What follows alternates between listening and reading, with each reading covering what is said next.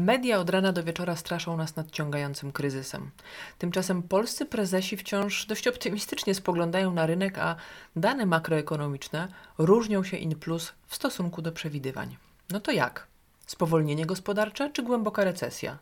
Od tego, jaki będzie ten dwa tysiące dwudziesty trzeci rok, zaczynam rozmowę z moim kolejnym gościem, Tomaszem Dobryniewskim, prezesem Daikin Airconditioning Poland. Rozmawiamy też o tym, ile światowego P K B wydawanego jest na energię, o zdrowszym świecie i źródłach zdrowej, odnawialnej energii oraz tym, co zrobić, żeby takich rozwiązań było w Polsce więcej. Poruszamy też temat decyzji zarządczych w obliczu tego, co wydarzyło się w minionym roku. Gigantycznej inwestycji Daikina pod Łodzią i tym, czy rakieta, która spadła na terytorium Polski, może mieć wpływ na podejmowanie decyzji w firmie o globalnym zasięgu. Pojawia się też temat różnic kulturowych między Japonią a Polską, a Tomek obrazuje jej historię Japończyka, którego przez przypadek zamknięto na weekend w biurze Daikina. No i padają też arcyważne słowa dotyczące rodziny, odpoczynku, dbałości o poziom dobrej energii i roli ludzi w organizacjach. Czy nadchodzi wreszcie kres patrzenia na pracowników przez pryzmat li tylko ich efektywności i wyników? No i w trakcie tej rozmowy rozszyfrowuje też skrót C E O. Ale na nowe czasy. I nie, proszę Państwa, nie jest to już Chief Executive Officer. Serdecznie zapraszam.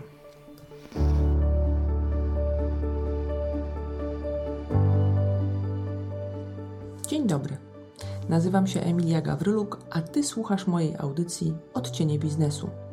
Zapraszam tu liderki i liderów, przedstawicieli firm z różnych branż do rozmowy o tematach, które angażują aktualnie ich czas i uwagę.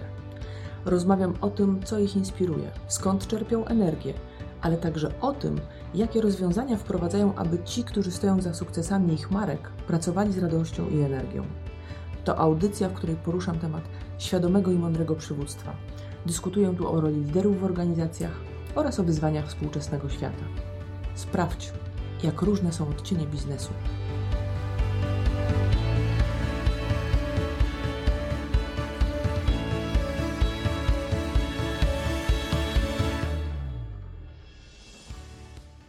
Dzień dobry. W kolejnych odcinkach biznesu moim gościem jest Tomasz Dobryniewski, prezes Daikin Airconditioning Poland. Dzień dobry, Tomku. Dzień dobry, cześć, witam Cię. Tomku, ja uprzedzałam Cię, że będę chciała porozmawiać o takich elementach liderskich, ale zanim o tym, to chciałabym, żebyśmy trochę poruszyli taki temat, który jest chyba naturalny z początkiem roku, właściwie koniec i początek roku. Z jednej strony podsumowania, z drugiej strony wychylamy się już w różne plany, więc chciałabym trochę pójść w takim kierunku makroekonomicznym i trochę geopolitycznym, bo jak myślałam o tym, jaki był ten dwa tysiące dwudziesty drugi, to ja chyba nie znajduję jakiegoś idealnego słowa. W zasadzie to tak, zapytam Cię, jaki ten rok był dla Ciebie? Bardzo specyficzny. Nie chcę powiedzieć, że trudny, ale on się zaczął dosyć nerwowo. Wojna Rosja-Ukraina, luty. Bardzo to przeżyłem, może też dlatego, że parę lat spędziłem wcześniej przed Daikinem i w Rosji, na Ukrainie. I znam realia tych rynków, ale też kulturę i nie byłem zaskoczony zupełnie, bo ja z Rosji wyjeżdżałem w dwa tysiące czternastym roku, widząc też ich aneksję Krymu, później napaść na Donbas.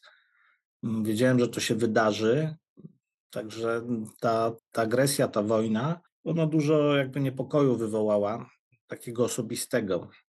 Mhm. Cieszę się, że to się zatrzymało na Ukrainie. Przyznam się szczerze, bałem się, że Rosja nic nie zatrzyma. Także jeżeli mówimy o roku, to, to myślę, że to było chyba takie największe wydarzenie, które wywarło wpływ, piętno wręcz na postrzeganiu i ocenie tego roku. Ja myślę, że konsekwencje będziemy jeszcze przez lata tego widzieli. Nie wiadomo jeszcze, w którym kierunku to pójdzie. Biznesowo bardzo dobry rok dla Daikina. Mamy ugruntowaną pozycję z bardzo dobrych rzeczy. Udało nam się przekonać tutaj właścicieli, Japończyków, do zainwestowania w Polsce. To jest jedna z największych inwestycji japońskich, jedna z większych inwestycji zagranicznych. Potężna fabryka pod Łodzią w Ksawerowie. Pierwszy etap inwestycji to jest półtora miliarda polskich złotych. W tej chwili już trwają prace przygotowawcze. Luty, marzec powinna się rozpocząć budowa, a pierwsza produkcja ruszy na początku dwa tysiące dwudziestego czwartego roku. Czyli to mamy bardzo szybko, bardzo krótki, tak. To jest przy takim dużym zakładzie, to jest sto dziesięć tysięcy metrów kwadratowych pod dachem produkcji pomp ciepła, czyli to też jest produkt, który w tej chwili jest bardzo poszukiwany na rynku. Daikin jest liderem, jeżeli chodzi o nowe technologie, o technologie związane właśnie z, z odnawialnymi źródłami energii. Bardziej byliśmy też utożsamiani czy, czy identyfikowani z klimatyzacją, ale tu też muszę powiedzieć, że Daikin od lat pięćdziesiątych sukcesywnie promuje rozwiązania czy, czy właśnie pompy ciepła, które też wymyślił, wprowadza, wprowadzał. No w tej chwili mamy tego taki namacalny efekt. W Polsce z pompami jesteśmy od dwa tysiące szóstego roku. Fabryka będzie bardzo duża, czterysta tysięcy pomp. Tu mogę powiedzieć dla porównania, że w całej Europie w ubiegłym roku sprzedało się milion urządzeń, milion pomp ciepła, powietrze, woda. O takim rozwiązaniu mówimy. Także są te rzeczy takie bardzo jakby niepokojące, ale są też rzeczy dobre. Cieszę się, że właściciele Japończycy nie wycofali się z tej inwestycji. Takie ryzyko też było. Biznesowo sytuacja na rynku energetycznym, wzrosty cen gazu, energii, paliwa też spowodował, że zapotrzebowanie na rozwiązania typu pompy ciepła drastycznie wzrosło. Mhm. Tu jesteśmy poniekąd beneficjentami tej sytuacji, ale też byliśmy do tego przygotowani.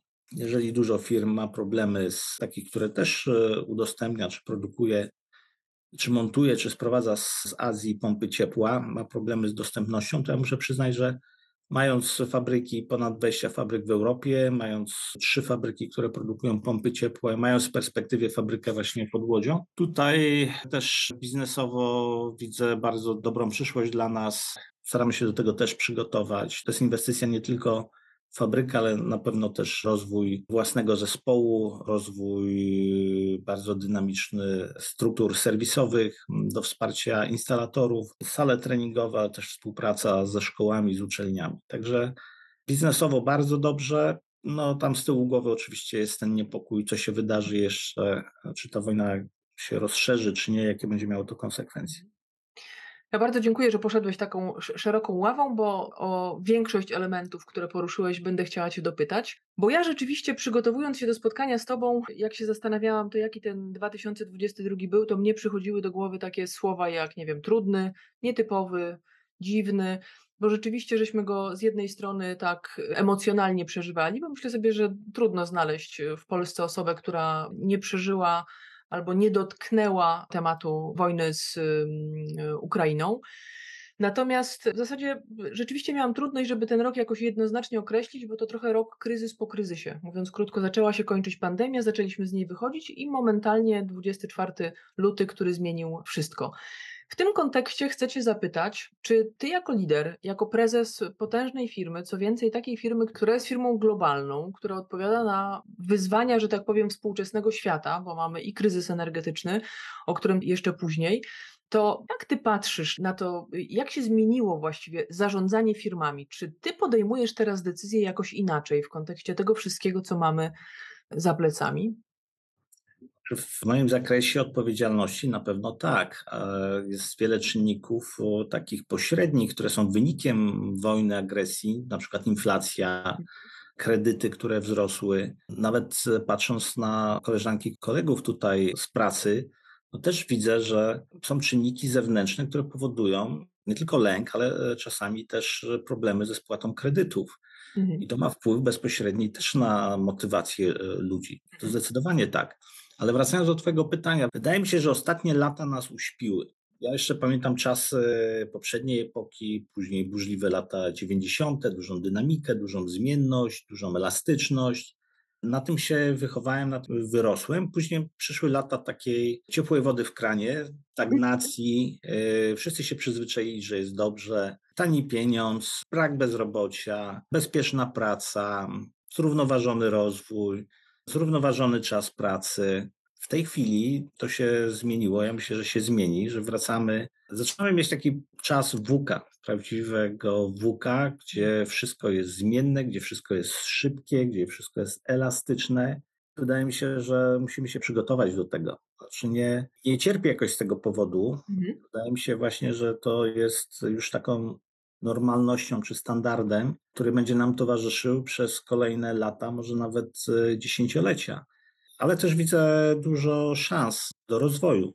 Nie mhm. tylko z punktu widzenia znaczy dużej firmy korporacyjnej, która ma bardzo szerokie portfolio i która może, jak jest gorszy okres, to przerzucić się z jednego produktu na drugi albo pójść zupełnie w innym kierunku, ale myślę, że nawet dla rynku, dla klientów, dla instalatorów spowoduje to, że dobrym efektem tego, co się dzieje, będzie to, że my szybciej przejdziemy do tego świata takiego właśnie odnawialnych źródeł energii, bardziej zdrowszego. Wyjdziemy z tych kopalnianych źródeł ogrzewania, takich jak węgiel czy gaz, że, że summa summarum, jeżeli wojna się nie, nie rozleje dalej, że myślę, że to jest jakiś przyspieszony rozwój, który nam będzie towarzyszył. Mhm. Optymistycznie wierzę w to, że to pójdzie w tym dobrym kierunku, nie w złym.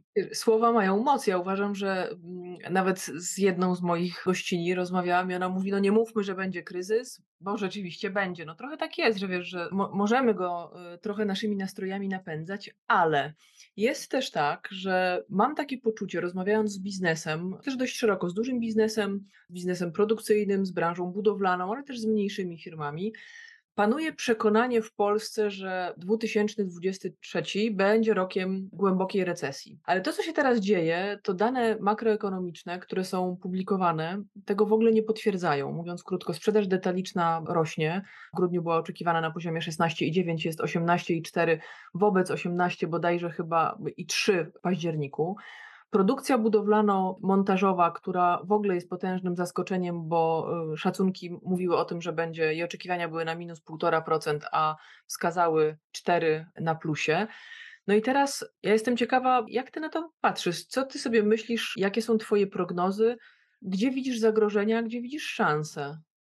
Myślę, że patrząc na badania rynku, one jednoznacznie pokazują trend taki już z kwartału na kwartał jest zdecydowanie negatywny, zwłaszcza dla nowego budownictwa, zarówno tego indywidualnego, jak i wielorodzinnego. Jeżeli kredyty spadają chyba w trzecim kwartale, to już były spadki rzędu sześćdziesiąt dziewięć procent. Jeżeli pozwolenia na budowę, to są spadki po czterdzieści do pięćdziesięciu procent.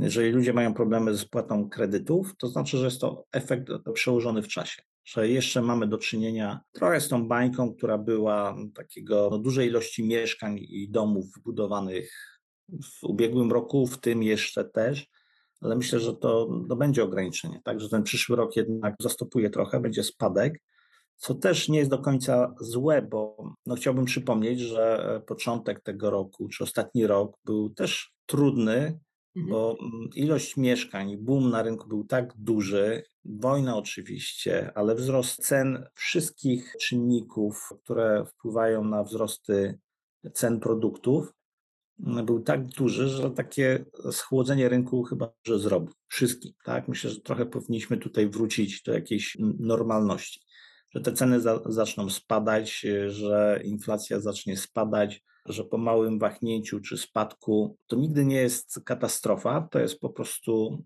korekta na rynku i bardziej bym to tak traktował, która później spowoduje, że, że wrócimy do normalności. Mhm.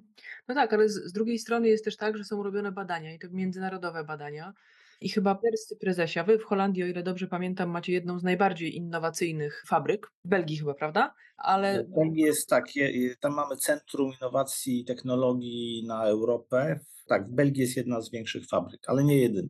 Tak, tak, natomiast tam pamiętam, że chyba trzykrotnie z rzędu byliście nagradzani za innowacyjność, za rozwiązania, które tam wprowadzacie, ale czemu o tym mówię? Ano dlatego, że słyszałam, że holenderscy prezesi największych firm mówią otwarcie, spodziewamy się recesji, która potrwa dwa do trzech kwartałów. To samo pytanie zadane polskim prezesom pokazuje duży optymizm, który zresztą przed chwilą potwierdziłeś. Skąd się to bierze? No bo myślę sobie, że te inwestycje, które wyhamowują, też przed chwilą o tym powiedziałeś, skąd ten optymizm u nas versus to, co się dzieje na, w Europie Zachodniej, gdzie dużo ostrożniej i z dużo większą rezerwą podchodzą do, do tego, co pokazują cyferki? Myślę, że rynek u nas wyhamuje. Mój optymizm dotyczy mojej firmy i naszych produktów. Mhm. W tym trudnym momencie jesteśmy w o tyle dobrej sytuacji, że jesteśmy producentem urządzeń, które w tej chwili są bardzo potrzebne. Myślę tutaj przede wszystkim o pompach ciepła, których nie ma, gdzie ze względu na koszty energii i gazu wszyscy chodzą na odnawialne źródła energii. Jesteśmy największym producentem pomp, najlepszym dlatego, że te urządzenia już produkujemy od prawie pięćdziesięciu lat i mamy i technologię, i to są urządzenia zaawansowane, jeżeli chodzi o efektywność ich. Są bardzo energooszczędne, także ten kryzys akurat nam będzie służył. Ale patrząc na rynek globalnie, to jeżeli mamy do czynienia już z takimi wskaźnikami spadku udzielonych kredytów, spadku udzielonych pozwoleń na budowę, no to myślę, że cała branża na tym ucierpi. To zarówno wykończeniówka tak zwana, jak i branża A G D. Jednak rynek mieszkaniowy, on kreuje tutaj popyt. Jeżeli nie będzie mieszkań, no to samymi publicznymi inwestycjami nie da się z tego zniwelować. Mhm. Wydawałoby się, że w takich czasach przedkryzysowych czy spowolnienia gospodarczego, jakoś chciałabym raczej myśleć o spowolnieniu gospodarczym niż o jakimś głębokim kryzysie czy recesji, że ta tematyka E S G powinna schodzić na dalszy plan, a Ty otwarcie mówisz nie, będziemy wspierać rozwój takich nowoczesnych technologii. To chciałabym Cię poprosić, żebyś trochę powiedział, bo padła już nazwa pompy ciepła, natomiast jak się myśli o, no właśnie, kryzysie energetycznym, o energii w ogóle, o źródłach odnawialnych, no to na pewno każdy słyszał o ustawie wiatrakowej, która zatrzymała jednak trochę rozwój energetyki wiatrowej w naszym kraju, a chyba w Polsce byłaby nawet, ponoć byłby nawet większy jej wpływ niż z energii słonecznej, czyli z paneli. Powiedz trochę, o co chodzi w tych rozwiązaniach, dlaczego one są ekologiczne i co takiego robicie i sprzedajecie w Polsce? Bo ja się próbowałam zorientować i trochę wiem, jakie są różnice w pompach ciepła i co one mogą, czego nie mogą. Powiedz trochę, na czym ten biznes polega i gdzie można upatrywać tej takiej odpowiedzi na kryzys energetyczny? Skoncentruję się tylko na pompach ciepła do domków jednorodzinnych, bo my też mamy duże urządzenia, duże pompy ciepła do dużych budynków, hotele, biurowce, zakłady produkcyjne. Najbardziej masowe przejście będzie zdecydowanie na tym rynku rezydencyjnym. Pompa ciepła to jest bardzo efektywne, ekologiczne urządzenie, które daje nam dwie rzeczy. Ogrzewanie domu i daje nam ciepłą wodę użytkową, czyli tą wodę, z której korzystamy przy kąpieli czy do, do celów gospodarczych. Nawet bez paneli fotowoltaicznych, które są bardzo modne w ostatnim czasie, pompa ciepła jest najtańszym źródłem ogrzewania domów. Ani gaz, ani węgiel, ani pellet, ani żadne inne źródło nie jest tak tanie jak pompa ciepła. Jeżeli jesteśmy w stanie tutaj się wspomóc jeszcze fotowoltaiką, to w ogóle się okazuje, że nie mamy kosztów związanych z eksploatacją, że to jest tylko koszt inwestycji w urządzenie, kosztów eksploatacji nie ma, a przy odpowiednim zaprojektowaniu czy przy przewymiarowaniu fotowoltaiki to nawet możemy oddawać tą energię do sieci ze- zewnętrznych. W tej chwili się troszeczkę to zmieniło, kiedyś można było trochę więcej na tym zarobić, ale tak czy inaczej jest to bardzo efektywne, jest to bardzo energooszczędne. Pompa ciepła jest urządzeniem też, dlaczego mówimy, że jest to O Z E, to jest urządzenie, które bierze osiemdziesiąt procent energii z powietrza. Pompy, które są w tej chwili pompami wiodącymi, tak zwane powietrze, woda, a dwadzieścia procent jest to energia, która jest pobierana z sieci i ta energia służy przede wszystkim tylko do tego, żeby uruchomić to urządzenie, żeby sprężarka mogła działać, żeby elektronika mogła działać. Koszty eksploatacji są bardzo niskie. Ja mam u siebie pompę ciepła szósty, siódmy rok. Wcześniej były też bardzo popularne pompy gruntowe, one wymagały odwiertów. Te rozwiązania dalej są popularne, ale ich popularność spada, dlatego że koszty są dużo większe. Pompy powietrze, woda są prostym rozwiązaniem. Jest na zewnątrz budynku jest proste urządzenie, agregat zewnętrzny to przypomina agregat do klimatyzacji. Na wewnątrz budynku jest pompa ciepła z, ze zbiornikiem ciepłej wody. Podłącza się to do podłogówki albo do grzejników. I to jest wszystko. Proste, czyste, ekologiczne, ekologia, czystość powietrza, niskie koszty eksploatacji. W zasadzie są same, same plusy. Przepraszam, że tak Ci wchodzę w zdanie, natomiast jak się słyszy o tym, że będą rosły rachunki za energię od przyszłego roku, to czy w kontekście użytkowania pomp ciepła obawiać się, czy nie? Nie, dlatego że gazu, węgla jest dużo większa i koszt związany z eksploatacją tych rozwiązań nieekologicznych, on i tak jest dużo większy. Nawet przy wzroście cen za energię elektryczną te urządzenia są najtańsze. To jest najtańsze źródło ogrzewania. Jeżeli ktoś jeszcze do tego montuje fotowoltaikę, to w ogóle koszt eksploatacji jest żaden. Tak? To nie ma znaczenia, jaka jest cena energii, tą energię się oddaje do sieci i w zasadzie się bilansuje albo mocno się redukuje. Także nie ma podstaw do obaw, nawet jeżeli koszty wzrosną. Ja słyszę, że polskie firmy masowo produkują na zachód i rzeczywiście sprzedaż pomp ciepła na zachodzie stale rośnie. W Polsce widać ten kierunek, natomiast jest to dużo wolniej. Co zrobić i co takiego wy, jako Daikin, w Polsce robicie, żeby ta ilość, no mówiąc wprost, zdrowych rozwiązań rosła?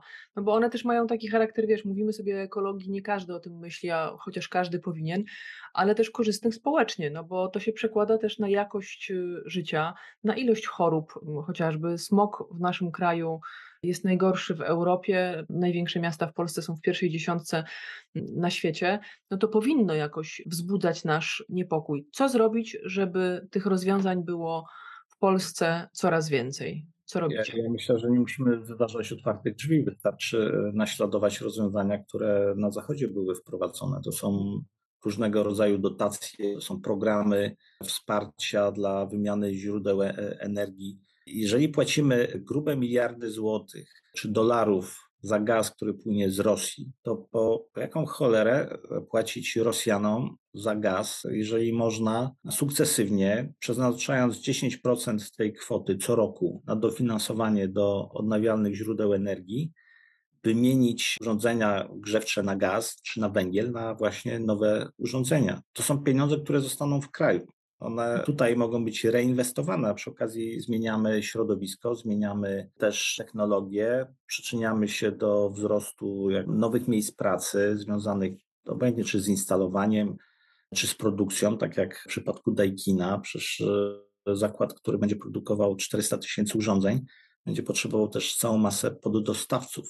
Czyli mhm. nasze półtora miliarda, ono, za, ono zaraz się podwoi albo potroi, bo za nami przyjdą nasi kooperanci, którzy wokół fabryki będą mieli swoje zakłady, które będą produkowały te urządzenia. Dla nas, może też dla, dla innych producentów. To jest, to jest skok cywilizacyjny, to jest coś, co moim zdaniem nasz rząd, nasze władze, nasi liderzy, chociaż ciężko mi to słowo przychodzi, łącząc to z, z naszą władzą, nie, nie rozumieją. Znaczy, mhm. Polityka dziewiętnastowieczna wspierania węgla, który, którego i tak nie ma, albo się który tak. kończy, nie ma najmniejszego sensu. Także moim zdaniem no, taka czysta matematyka. Mamy bardzo dużo ludzi też ubogich, którzy nie mają dużych budżetów. Pompy ciepła są w tej chwili, one są dużo tańsze niż były jeszcze parę lat temu, ale jeszcze przez parę lat ta cena się utrzyma na tym poziomie, bo są nowe technologie. To mhm. też inwestuje się przecież w nowe fabryki, w, w rozwiązania. One będą coraz tańsze, ale gro ludzi, zwłaszcza tych starszych, biednych, oni będą potrzebowali wsparcia państwa, żeby zamienić sobie piec węglowy na, na pompę ciepła. Hmm. Jak popatrzymy w ogóle na dane, bo dziś przeczytałam ostatnio, przygotowując się do spotkania z Tobą, że siedemnaście przecinek siedem procent światowego P K B wydawane jest na energię. To pokazuje z jednej strony skalę potrzeb, ale to jest też najwięcej od czasów kryzysu naftowego. Ja jestem bardzo ciekawa, w którym kierunku to pójdzie, no bo te decyzje dotyczące no, paneli fotowoltaicznych, no właśnie kwestii wiatraków i tak dalej, to one jakoś nie brzmią pocieszająco. Czy w waszej nowej fabryce, bo to w zasadzie jest kwestia najbliższych kilkunastu miesięcy, czytałam, że to jest dodatkowo około tysiąca miejsc pracy, nastawiasz się na produkcję bardziej na rynek polski, czy też będziesz obsługiwał z tej fabryki kraje Europy? Polska nie jest w stanie wchłonąć takiej ilości. Mhm. Także dużo na pewno będziemy odbierali na rynek polski, ale zdecydowana większość będzie szła na rynki europejskie. I takie jest założenie. Daikin ma fabryki od Stanów Zjednoczonych po Japonię. To jest w ogóle drugi największy zakład produkcyjny na świecie. Drugi mhm. chyba bliźniaczy taki powstaje w Stanach Zjednoczonych, właśnie też pod kątem pomp ciepła. W Europie mamy dwadzieścia jeden fabryk, z tego trzy już produkują pompy ciepła. Także przygotowujemy się, szacujemy, że ten rynek w sposób bardzo szybki będzie przechodził z tradycyjnych źródeł ogrzewania właśnie na odnawialne źródła energii. Mamy do zaoferowania najlepsze, najbardziej efektywne rozwiązania. Chcemy tutaj też być blisko rynku, blisko klientów. Mhm.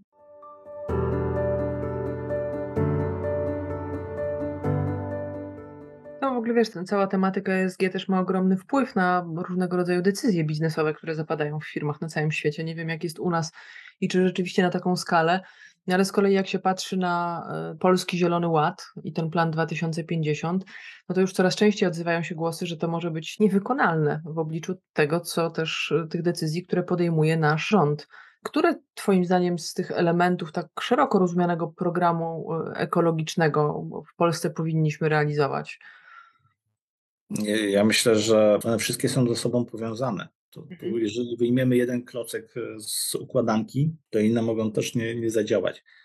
My mówimy tylko o fragmencie rynku, bo rynek rezydencyjny mhm. tak naprawdę jest małym rynkiem i w zasadzie dziwię się, że to tyle bólu powoduje i taki problem, bo większość energii kopalnej czy źródeł kopalnych jest wykorzystywana przez przemysł. Gaz zawsze zostanie z nami. Przemysł chemiczny, petrochemiczny, no, no nawet jeżeli przejdziemy na samochody elektryczne czy wodorowe, to paliwo, ropa, ona będzie przetwarzana do celów chemicznych. To samo jest z gazem, ale przejście na odnawialne źródła energii, na energię elektryczną odnawialną, to moim zdaniem to jest stosunkowo niewielki koszt, który daje bardzo duże bezpieczeństwo dla całego społeczeństwa. Widzimy, co się dzieje na Ukrainie, jak łatwo jest Rosjanom wyłączyć elektrownię. Jedno bombardowanie i w zasadzie nie ma prądu. Mhm. Jeżeli my chcemy sobie, mamy kilka elektrowni węglowych, chcemy wybudować elektrownie atomowe, jeżeli sytuacja na rynku międzynarodowym, geopolitycznym się zmieni i będziemy atakowani, no to, to możemy być w takiej samej sytuacji jak Rosjanie. Z drugiej strony możemy mieć rozwiązania takie jak pompy ciepła. Możemy sami produkować w każdym domu prąd, możemy mieć wiatraki. W tej chwili ilość prądu, która idzie właśnie z odnawialnych źródeł energii, ona, ona jest chyba równorzędna czy równa ilości prądu, jaki produkuje jedna z największych elektrowni w Polsce. Mhm. I to nie jest tak naprawdę koszt państwa, bo to inwestujemy w to sami. Państwo jest tego beneficjentem, potem nam to jeszcze drożej sprzedaje, nawet tak, nawet jeżeli to wykorzystujemy, ale to, to jest kwestia bezpieczeństwa, to jest kwestia ekologii, to jest kwestia naszego zdrowia. Także no, jeżeli mamy spotkanie, na którym też mówimy o przywództwie, to to tak naprawdę pokazuje, na jakim poziomie jest nasza klasa polityczna, na jakim poziomie są nasi liderzy, od których zależy nasza przyszłość. No nie chcę powiedzieć, że czasami też życie, chociaż coraz częściej chyba musimy o tym też myśleć i, i, i mówić.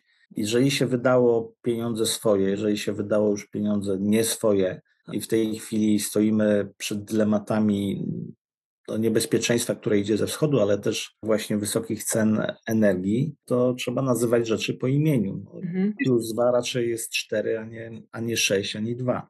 Tak.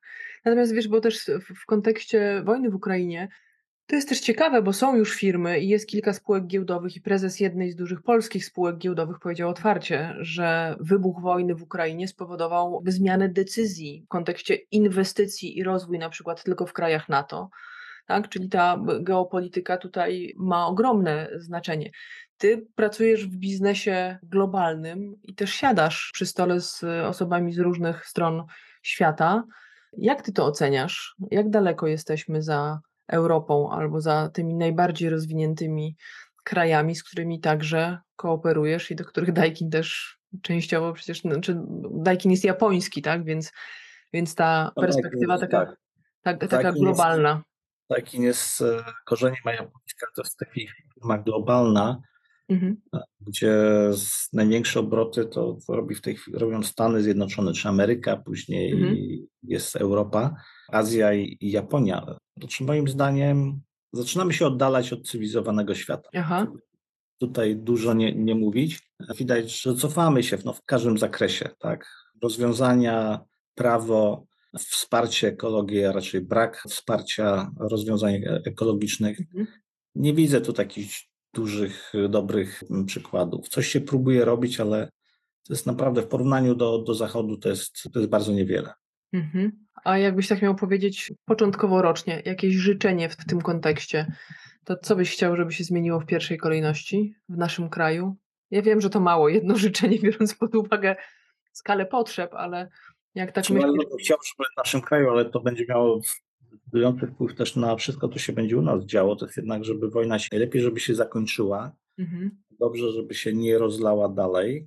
To jest pierwsza rzecz, bo myślę, że to, to może mieć wpływ. Sama wojna oczywiście wywołała też jakby dużo pytań, reakcji też po stronie decydentów w Daikinie, czy inwestycja w Polsce to jest dobre miejsce, czy, czy niedobre, ale już rakieta, która rosyjska czy ukraińska, już nie ma znaczenia, ale rakieta, która spadła na terytorium Polski, wywołała też bardzo duże zamieszanie i słyszałem już od kilku prezesów różnych firm, zresztą sam też musiałem udzielać wyjaśnień i interpretacji, jakie ryzyko jest, że ta wojna się może przesunąć na terytorium Polski, ale to był kolejny sygnał, który powodował, że wielu inwestorów się zaczęło zastanawiać, czy to powinna być na pewno jednak Polska, mhm. czy nie powinni budować tych fabryk dalej. Ja myślę, że to może mieć wpływ też negatywny na ilość inwestycji zagranicznych na rynku polskim, który też dramatycznie spada już od kilku lat.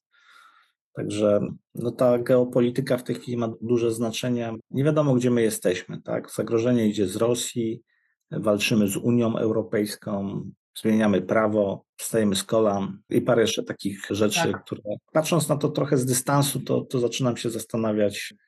Mając moje doświadczenie pracy w Rosji ponad pięciu lat, to naprawdę jak patrzę na to, co się dzieje u nas, to mam takie déjà vu, że to jest po prostu nic innego jak budowanie modelu rosyjskiego. Nawet jeżeli tam hasła są szczytne, no to jednak to jest y, próba budowania autokracji, braku demokracji, decydowania, centralizacji o wszystkim i o wszystkich. Także życzyłbym sobie, żeby wróciła wolność i demokracja, żebyśmy nie mieli wojny. Ja myślę, że sobie wtedy wszyscy dobrze poradzimy, tak jak sobie radziliśmy przez ostatnie trzydzieści lat.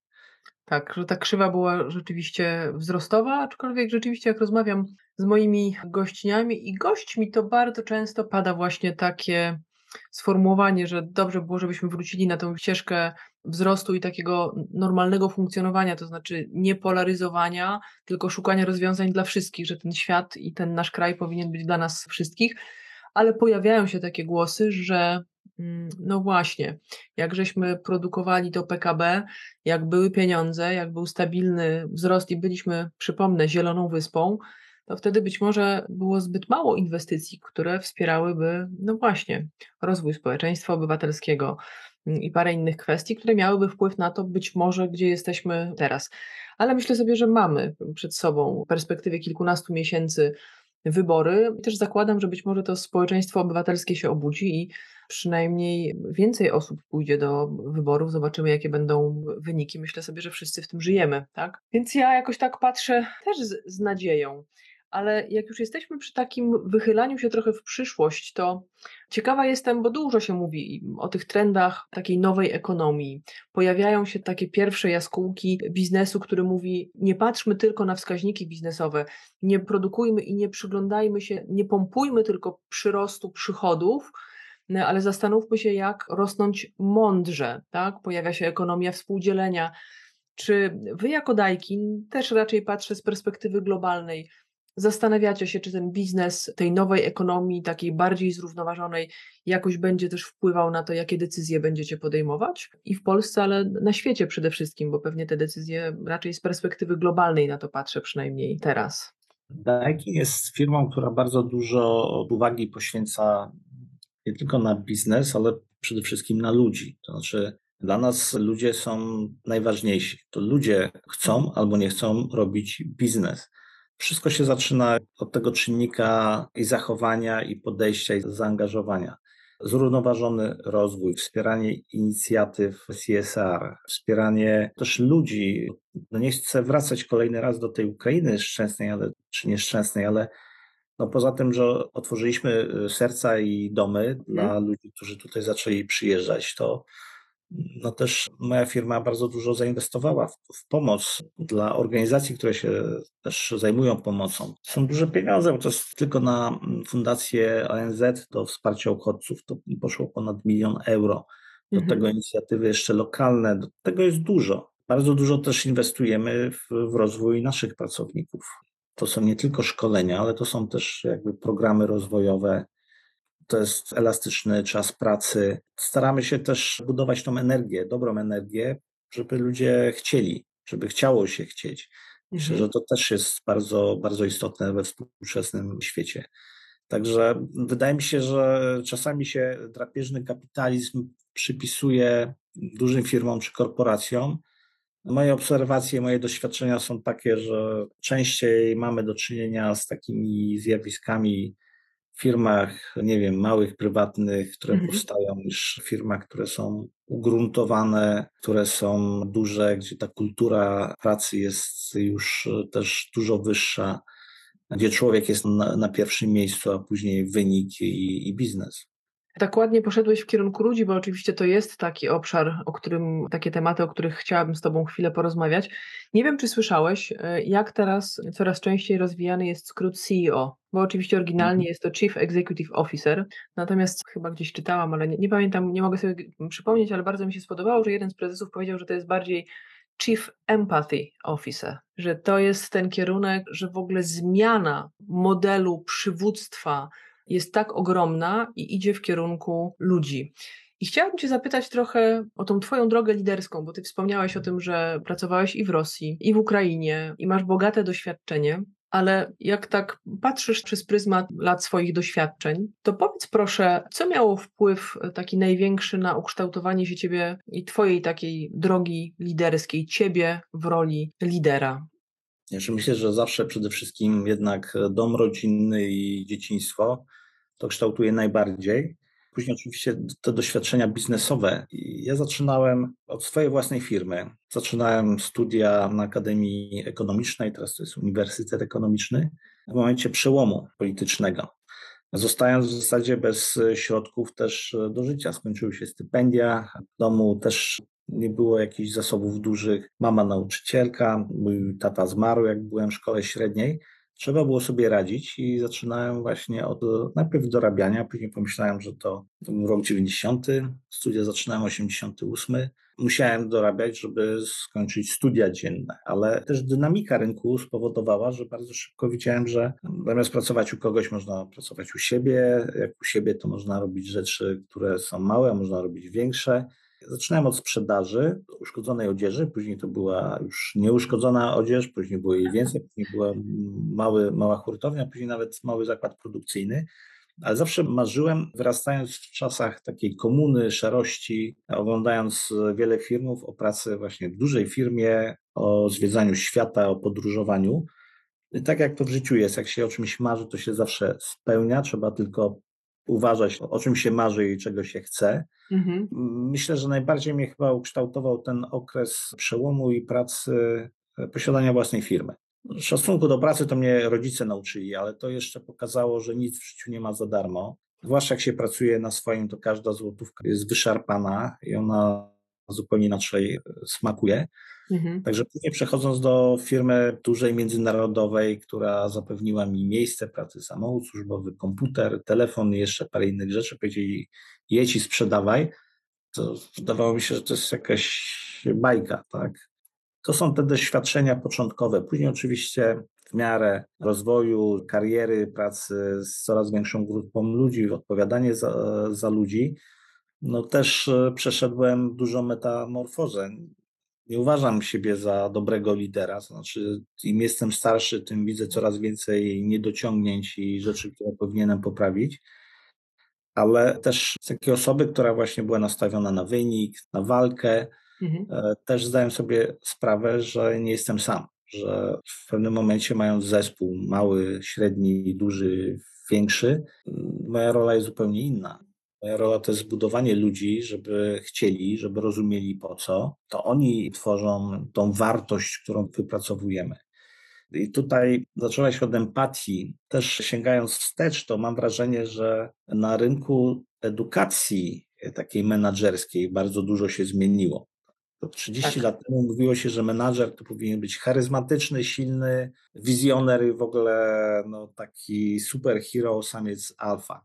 Jeszcze musiał umieć delegować. No, każdy menadżer to myślę, że... Szybko opanowuje mówić. Łatwo, czasami trudniej było z odpowiedzialnością jeszcze. Prawda. To powinno być zrównoważone.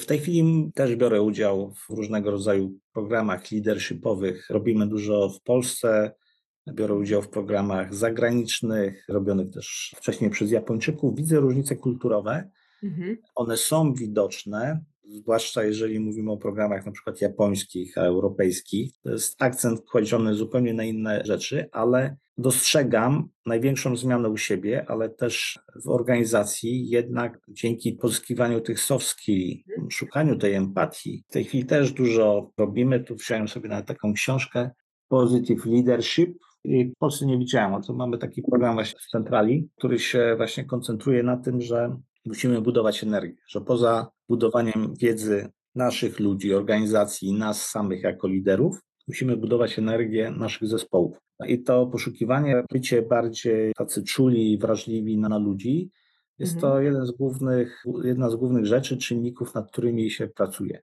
Mi osobiście jest ciężko, nie ukrywam. Mhm. Ja jestem osobą, która jest tak bardziej w stronę intro niż ekstra, nastawioną na wynik, na osiągnięcia.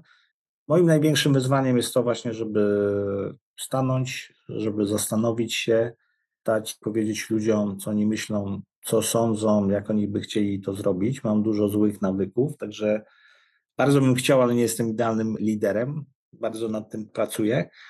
Ale też jest taka fajna pozycja Positive Intelligence. Mhm. Czyli dobrze pamiętam, to jest profesor z Uniwersytetu Stanford. Też nie ma książki po polsku, mhm. ale można ją kupić chyba nawet na Allegro. Mhm. Bardzo ją polecam, bo ona też bardzo uczy właśnie walczyć z naszymi takimi sabotażystami, którzy nas trzymają. Tak trochę czasu poświęcić na refleksję i na budowanie energii, ale też na obracanie wszystkiego, co się wokół nas dzieje, na takie pozytywne myślenie czy po, mhm. pozytywną energię. Także empatia tak, ale myślę, że to jest, to jest wyzwanie i tak jak patrzę na ludzi wokół siebie, nie wiem, czy to wynika z tego, że jesteśmy organizacją mocno techniczną, mamy inżynierów, mhm. ludzi bardzo konkretnych, takich tak. zero-jedynkowych. To jest graal, którego poszukujemy. Ja myślę sobie, że to rzeczywiście bardzo wielu introwertyków mówi w ten sposób, ale wiesz, sam fakt takiej refleksji, która gdzieś przyszła i sam fakt, że poświęcasz temu czas i mówisz widzę i to jest taki obszar, który chcę rozwijać, bo widzę, że jest potrzebny moim ludziom, to jest już potężny krok, to znaczy ta zmiana jest ogromna.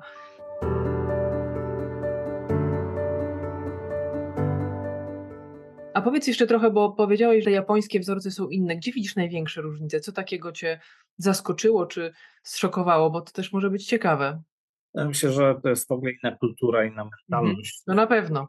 Kultura pracy, ale no takie poświęcenie do końca. Tak? Mhm. Wynik, firma za wszelką cenę.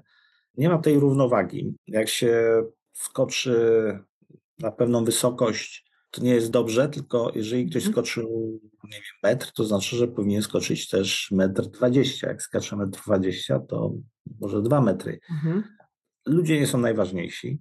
Mhm. Myślę, że właśnie fokus, orientacja na wynik, na ciągłe poprawianie wszystkiego, na pracę od rana do nocy, to, to jest widoczne. Japończycy pracują zupełnie inaczej niż my, myślą zupełnie inaczej, cały czas analizują, cały czas poprawiają. No z takimi przykładami, że jak raz kiedyś jeden z Japończyków w piątek został dłużej w pracy i go zamknęli, to nie miał dużego problemu, żeby tam przysiedzieć do poniedziałku. Także... Nie wiem, czy polscy pracownicy chcieli to słyszeć. No myślę, że przynajmniej byłoby trochę niecenzuralnych słów albo telefonów, cokolwiek, bo to oczywiście było do zrobienia. Tak. Także no... Czyli to naprawdę się nie da porównać. Czyli rozumiem, że karioshi, ta śmierć przepracowania, tak powiem, cały czas gdzieś w tle Japończykom majaczy, mimo ogólnie Właśnie, czasów. Tak, ja myślę, że śmierć przez zamęczenie w pracy jest im bardzo bliskie i oni się z tym czują bardzo dobrze. Myślę nie implementujemy że... tego w żaden sposób, to jest... To oni cudownie. Kulty- kultywują na swoim hmm. rynku, ale czasami rozmawiając z nimi, to mamy trochę, trochę zabawy z tym związanej. Ale tak. Oni nas też nie rozumieją. No myślę sobie, że tak, to jest przepaść kulturowa, natomiast do tego światu well-beingowego, do tych przestrzeni, w których mówimy, ludzie są ważni, bo to ludzie przywożą wyniki, jest mi chyba jednakowoż bliżej. Tomek, chciałam Cię zapytać w związku z tym o to, jak Ty pracujesz ze swoimi liderami, bo jesteście już całkiem sporą organizacją. Czego oczekujesz od liderów, którzy dla Ciebie pracują. Co doceniasz? Bardzo ważną rzeczą jest to, jak pracują ze swoimi ludźmi. Mhm. Dużo uwagi poświęcam temu, żebyśmy się rozwijali wszyscy. Szkolimy się i my, i liderzy, i też nasi ludzie. Powinniśmy być wzorem dla naszych pracowników, ale powinniśmy wspierać naszych pracowników i powinniśmy widzieć, w jakim miejscu powinniśmy dać wsparcie, a w jakim miejscu czy kiedy się wycofać trochę do tyłu, dać wolność do realizacji celów, planów. Także bardziej cenię w liderach to, żeby byli takimi mentorami, dobrymi obserwatorami, ojcami dla swoich koleżanek i kolegów, ale też autorytetami, które wspierają wtedy, kiedy zespół potrzebuje tego wsparcia. Mhm. Jak powiedziałeś ojcami, czy to oznacza, że u Was jest na stanowiskach kierowniczych więcej mężczyzn? Bo wiem, że jest też całkiem sporo kobiet, ale... Tak, mocno techniczna, mamy większość inżynierów mężczyzn, ale mamy też dużo pań, bardzo dobrych i zdolnych, wręcz wybitnych, ale na takich kierowniczych stanowiskach mamy product managerów, mamy liderów. No H R jest prowadzony przez Aleksandrę, no to jest w tym gronie takiego senior management teamu. To mamy dwie osoby, to jest właśnie Aleksandra H R i Magda, Magdalena, która prowadzi w tej chwili marketing. Dział marketingu, a przeszła w ogóle jak z innych działów, z dużym doświadczeniem, z długim stażem, to ponad dwadzieścia lat, ale w tej chwili odpowiada za marketing, także mhm. Tak, mamy panie liderów, nie mamy tej równowagi. Panie liderki wręcz. Panie liderki. Teraz wiesz, czas feminatywów, trzeba dbać o to, żeby były dobrze reprezentowane. Ja jestem jeszcze z ubiegłego stulecia, także myślę, że tutaj dużo się jeszcze muszę uczyć. Tak, ale organizacja jest otwarta. Jeżeli mamy osoby, które mają potencjał, chcą, to tutaj... duże są możliwości. A powiedz, Tomku, za co ludzie Ci dziękują? Za co gdzieś we współpracy takiej masz pewnie sporo interakcji? Co ludzie doceniają we współpracy z Tobą? Nie wiem. Nie pytam się, żeby nie wprowadzać ich w zakłopotanie. No, robimy czasami taki survey w firmie, żeby w ogóle złapać mhm. tematy, które są ważne, istotne, nad czym powinniśmy pracować. Cieszę się, że wychodzą nam tak, takie rzeczy właśnie jak czasami lepsze opisanie organizacji, e, czyli to weszliśmy już na ten etap, który powoduje, że mamy zaufanie do siebie, że ludzie też dużo rzeczy komunikują. Nie wiem, trudno mi jest powiedzieć, myślę, że to też zależy chyba od miejsca, od, od osoby. Nie, nie chciałbym się wypowiadać. Ja osobiście mam taki niedosyt. Uważam, że jeszcze mhm. naprawdę muszę dużo ciężko popracować. Nie uważam siebie za jakiegoś dobrego, wybitnego lidera. Koncentruję się bardziej nad tym, co mam zrobić, a nie to, co jest dobre. Także jeżeli są dobre rzeczy, to bardzo będę się cieszył, ale myślę, że czuję duży obszar do poprawy. No okej, okay, to zaraz Cię zapytam, o czego się nauczyłeś, ale... Jak mówisz o sobie jako takim szefie, no czuję, że trochę wymagającym, to jak reagujesz na jakieś błędy, na wpadki? Coraz lepiej. Co to oznacza? Jestem osobą, która dąży do ideałów, czyli taki perfekcjonista, co jest w pracy codziennej, może być upierdliwe dla, dla moich koleżanek i kolegów. I to jest jedna z rzeczy, nad którą walczę. Mhm. Kolejna rzecz to jest oczywiście osiąganie celów, wyników, tu też muszę się zatrzymać i to dla mnie jest ważne, to jest to, żeby jednak dać możliwość ludziom popełniania błędów, zawsze ich do tego też mhm. namawiam, zachęcam, żeby się nie bali błędów, porażek, pomyłek, ale proszę, żeby to zawsze była jedna porażka, jeden błąd, jedna pomyłka, nie, nie więcej.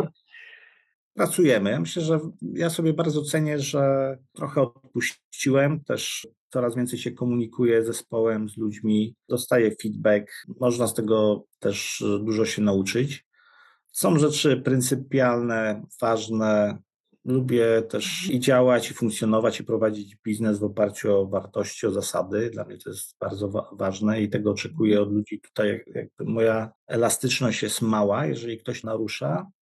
Ale jeżeli ktoś chce, ma ambicje, chce osiągnąć coś, ale przy okazji popełnia błędy, to służę pomocą. Naprawdę swoją, całego, całej organizacji, wsparcia, żeby pomagać, bo to się uczymy na błędach. Też jako dzieci Gdybyśmy nie upadali, to byśmy w życiu się nie nauczyli chodzić. Myślę, że w biznesie jest bardzo podobnie. Coraz częściej słyszę, że no właśnie to popełnianie błędów i w ogóle mówienie o błędach w przestrzeni publicznej, biznesowej byłoby wnoszące, ale ciągle mamy jakąś barierę, ten cukierkowy świat gdzieś, nie wiem, Instagrama, czy w ogóle ten, który pokazujemy. I to, w jaki sposób się pokazujemy, to tak jakbyśmy po grzbietach fal szli po prostu przez życie, a te tak zwane fuck-up story czasami uczą nas dużo, dużo więcej. Dotknąłeś wartości. Jakimi wartościami kierujesz się w biznesie? Myślę, że uczciwość, taka prawdomówność, otwartość na potrzeby innych. To takie podstawowe, to wolność, taka niezależność. Staram się ludziom dawać poczucie wolności, ale też odpowiedzialności. Uważam, że każdy powinien być odpowiedzialny za to, co robi. Powinien dostać wsparcie, ale, ale też mieć refleksję nad tym. Mhm. A też mówiliśmy trochę o tym uczeniu się i ty mówisz o tym, że rozwijasz ten taki empatyczny styl przywództwa, czy w ogóle pracujesz nad tym, żeby być jakoś bliżej ludzi. Mówimy teraz, że no, nasze funkcjonowanie w biznesie się zmienia i musimy się nastawić na to, że będziemy się uczyli przez całe życie, że to nie jest tak, że posiedliśmy wiedzę, idziemy do pracy i sobie z niej korzystamy, tylko ten świat, czy on będzie wuka, czy bani, bo te modele są coraz to nowsze, prowadzone, żeby nam tą rzeczywistość jakoś porządkować. Firmy Powiedz... szkoleniowe mogły nowe tematy wprowadzać. Na przykład też, ale jak zapytałam, czy to pomaga menedżerom, oni mówią, wiesz, może tak wprost nie pomaga, ale trochę porządkuje mi świat, to znaczy gdzieś kładzie mi pewne akcenty, więc no daj Boże, żeby się przydawało. Czasami myślę sobie, że jest dużo rzeczy przekombinowanych, natomiast i prosta rozmowa człowieka z człowiekiem jest dużo bardziej wartościowsza niż opieranie się o, o pewien model, schemat czy cokolwiek innego, ale fajnie jak mamy dostęp, to znaczy wiesz, jak mamy otwartą głowę i możemy brać i wybierać te rzeczy, które są, czujemy, że są nam potrzebne. Coraz częściej mówimy, że żyjemy w kulturze tego long life learningu. To czego nauczyłeś się w ostatnim roku? Jest coś takiego, czemu poświęciłeś sporo swojej uwagi? Myślę, że przede wszystkim, żeby nie tracić z punktu widzenia rodziny i najbliższych. Biznes zawsze się zrobi. Jeżeli mamy doświadczenie, to sobie z tym damy radę. Jeżeli popełnimy błędy, to się na nich nauczymy. Ale moim zdaniem budowanie energii powinno się zacząć od najbliższych. To jest rodzina, to są przyjaciele, to są nasze jakieś pasje, nasze zainteresowania. Jeżeli chcemy dużo osiągnąć, to musimy mieć dużą, dobrze naładowaną energię. Biznes w tym wszystkim jest najmniej ważny. Mhm. Tam się zawsze zrobi, osiągnie dużo albo bardzo dużo, albo w ogóle niewiarygodnie dużo. Ale myślę, że nie jest to najważniejsza rzecz w życiu, naprawdę. A powiedz mi, a czym jest dla ciebie sukces? W pracy takie poczucie samospełnienia, to znaczy jak widzę, że coraz więcej mi sprawia przyjemności właśnie przejście z patrzenia na wynik, na efektywność, na to, jak ludzie się zachowują, czy jest radość, czy jest energia. Wierzę, że, że z tego się wszystko bierze. Też chyba taką jedną z największych lekcji, jaką wyniosłem, to jest to, że ja się w tej chwili, oczywiście plany mamy bardzo ambitne. Budujemy plany takie wzrostów o sto pięćdziesiąt do dwustu procent, a nie mamy obrotów dziesięć czy dwadzieścia milionowych. Mhm. Ale przestałem w ogóle z ludźmi jakby rozmawiać na ten temat. Oczywiście czasami trzeba do tego wrócić, ale koncentrujemy się na tym właśnie, jaka jest aktywność, jaka jest energia, to potrzebują, jakie szkolenia, co u nich jest w, w domu. Też widzę, że jeżeli ludzie mm. mają życie prywatne ułożone, to zupełnie ten efekt w pracy sam przychodzi. Mm-hmm. Także wierzę, że jak wszystko jest poukładane dobrze wokół nas, to praca staje się przyjemnością, a te wyniki same przychodzą. Mm-hmm. Samego pokazywania, mówienia, że ma być zrobione tyle i tyle, albo progres jest taki i taki, to jest tylko K P I, to jest jakiś wskaźnik. Mhm. Dużo lepsze wyniki mamy, od kiedy zaczęliśmy pracować właśnie nad sobą, nad energią, nad rozwojem, nad kontaktami z innymi ludźmi, nad zwracaniem uwagi, co nam daje energię. A to powiem ci, że bardzo się cieszę, że to powiedziałeś, bo jeszcze niedawno, jak rozmawiałam z różnymi swoimi klientami o rozwoju tych umiejętności miękkich, to słyszałam, bo wiesz, bo to takie No takie, wiesz, no wyniki są najważniejsze, no K P I a, jakby tak temu mojemu prezesowi to ubrać w taki sposób, żeby on tak, wiesz, poczuł z tego wartość, jakbyśmy to mogli zmierzyć, no i weź teraz, oczywiście na poziomie obserwacji różne rzeczy można tutaj kombinować, natomiast ja się ogromnie cieszę, bo coraz częściej słyszę, że to bycie takim ludzkim szefem, bycie po prostu człowiekiem w pracy i dbanie o to, żeby ludzie się też czuli komfortowo, ale też żeby odpoczywali, że, że to coraz większe znaczenie ma i prezesi nie wstydzą się mówić o tym otwarcie.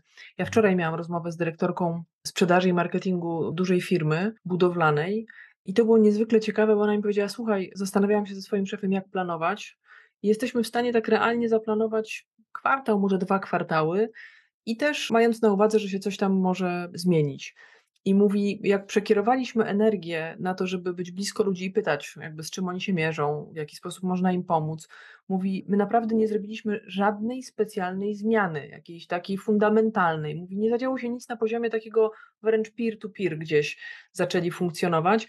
I mówi, nasze wyniki są dużo lepsze. I mówi, to jest kilkanaście procent przyrostu bez żadnej fundamentalnej zmiany. Mówi, było jedno czy dwa szkolenia, ale po prostu uwrażliwili menedżerów, żeby byli blisko ludzi, żeby rozmawiali, wspierali, pokazywali, gdzieś po prostu byli w kontakcie z, z tymi, którzy no de facto te wyniki dowożą. Więc to piękny kierunek. No to powiedz mi proszę jeszcze, z czego ty czerpiesz inspirację, co ci daje taką energię do działania?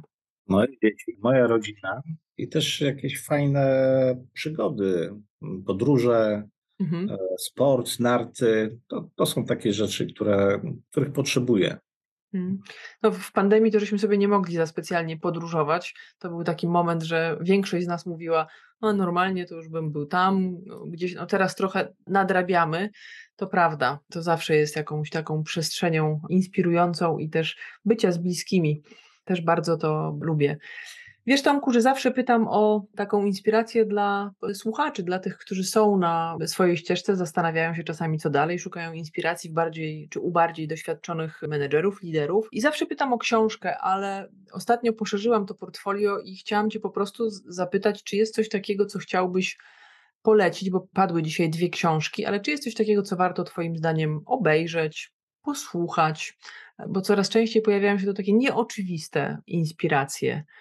Wydaje mi się, że każdy ma indywidualne potrzeby. Ja też widzę, że czasami potrzebuje się wyciszyć i trochę pobyć w spokoju, żeby się doładować, a czasami potrzebuje właśnie, nie wiem, towarzystwa, jakiejś mhm. adrenaliny, dużego wy- wydarzenia i, i to mi daje bardzo dużo energii. Wierzę w różnorodność. Znaczy myślę, że książka, film, przygoda, podróż, sport, obojętnie czy to są, nie wiem, narty, czy jakiś windsurfing, rower, cokolwiek, ale pamiętajmy o tym, że życie jest jak rower, a rower jedzie tylko wtedy, kiedy koła mają wszystkie szprychy i one są równe. Jak któraś szprycha jest za krótka albo za długa, to my daleko na tym rowerze nie zajedziemy. Elastyczność. Ja sobie bardzo cenię i życzę też wszystkim, żeby zaglądać w głąb siebie, głowy, duszy i robić to, co czujemy, że powinniśmy robić. A to ładna refleksja, tak, początkowo roczna i to tak zabrzmiało trochę coachingowo, tak, żeby, rozumiem, żeby dbać o te wszystkie aspekty życia, które wpływają na to, no jak nam w tym życiu jest. Ja życzę, żeby ten nowy rok był lepszy i żeby tak zupełnie z pełną odpowiedzialnością powiem, żeby on miał mniej tych emocjonalnych poruszeń, żebyśmy nie musieli się mierzyć z takimi wyzwaniami, z jakimi mierzyliśmy się w dwudziestym drugim. Życzę Ci też sobie i naszym braciom i siostrom Ukraińcom, żeby ta piekielna wojna się skończyła, bo myślę sobie, że ona ma wpływ i że cały czas z tyłu głowy wszyscy o tym myślimy. Niech to będzie po prostu dużo lepszy rok i taki, jak sobie każdy z nas zamarzy i wymyśli. Po prostu spełniajmy marzenia. Bardzo Ci dziękuję za tą rozmowę, Tomku. Emilio, dziękuję za zaproszenie. Tobie życzę również wszystkiego najlepszego, zwłaszcza w takim ciekawym projekcie, który postanowiłaś prowadzić. Ja muszę Ci powiedzieć, że on jest dla mnie coraz bardziej inspirujący, bo sięgam też po bardzo różnych rozmówców I to jest ciekawe, bo w świecie, w którym cały czas gonimy, gdzie cały czas jednak mówimy o tym, że rozmawiamy urwanymi zdaniami, że szybko, że ciągle gdzieś uwaga nam ucieka, to do smartfona, to do komputera. Bardzo sobie cenię taką możliwość, tym bardziej doceniam czas, który moi rozmówcy, tacy jak ty, poświęcają na rozmowy ze mną, bo takie głębokie rozmowy w zatrzymaniu dają mnie i mam nadzieję moim słuchaczom bardzo wiele przestrzeni do refleksji i wzbogacają. Życzę ci dużo czasu, dużo dobrej energii, optymizmu i tego, żeby to był naprawdę dużo lepszy rok. Dziękuję ci pięknie za rozmowę. Dziękuję.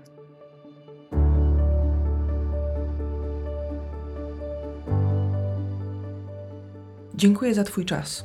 Mam nadzieję, że nasza rozmowa była dla ciebie inspirująca. Jeśli ci się podobała, udostępnij ją znajomym, zostaw lajka i zasubskrybuj, aby nie umknął ci żaden odcinek. Będzie mi miło, jeśli podzielisz się swoją opinią. Napisz kilka słów recenzji. To dzięki tobie mogę się rozwijać i trafiać do szerszego grona odbiorców. To dla mnie ważne i bardzo ci za to dziękuję. Już dziś zapraszam cię na kolejny odcinek. Sprawdź, jak różne są odcienie biznesu.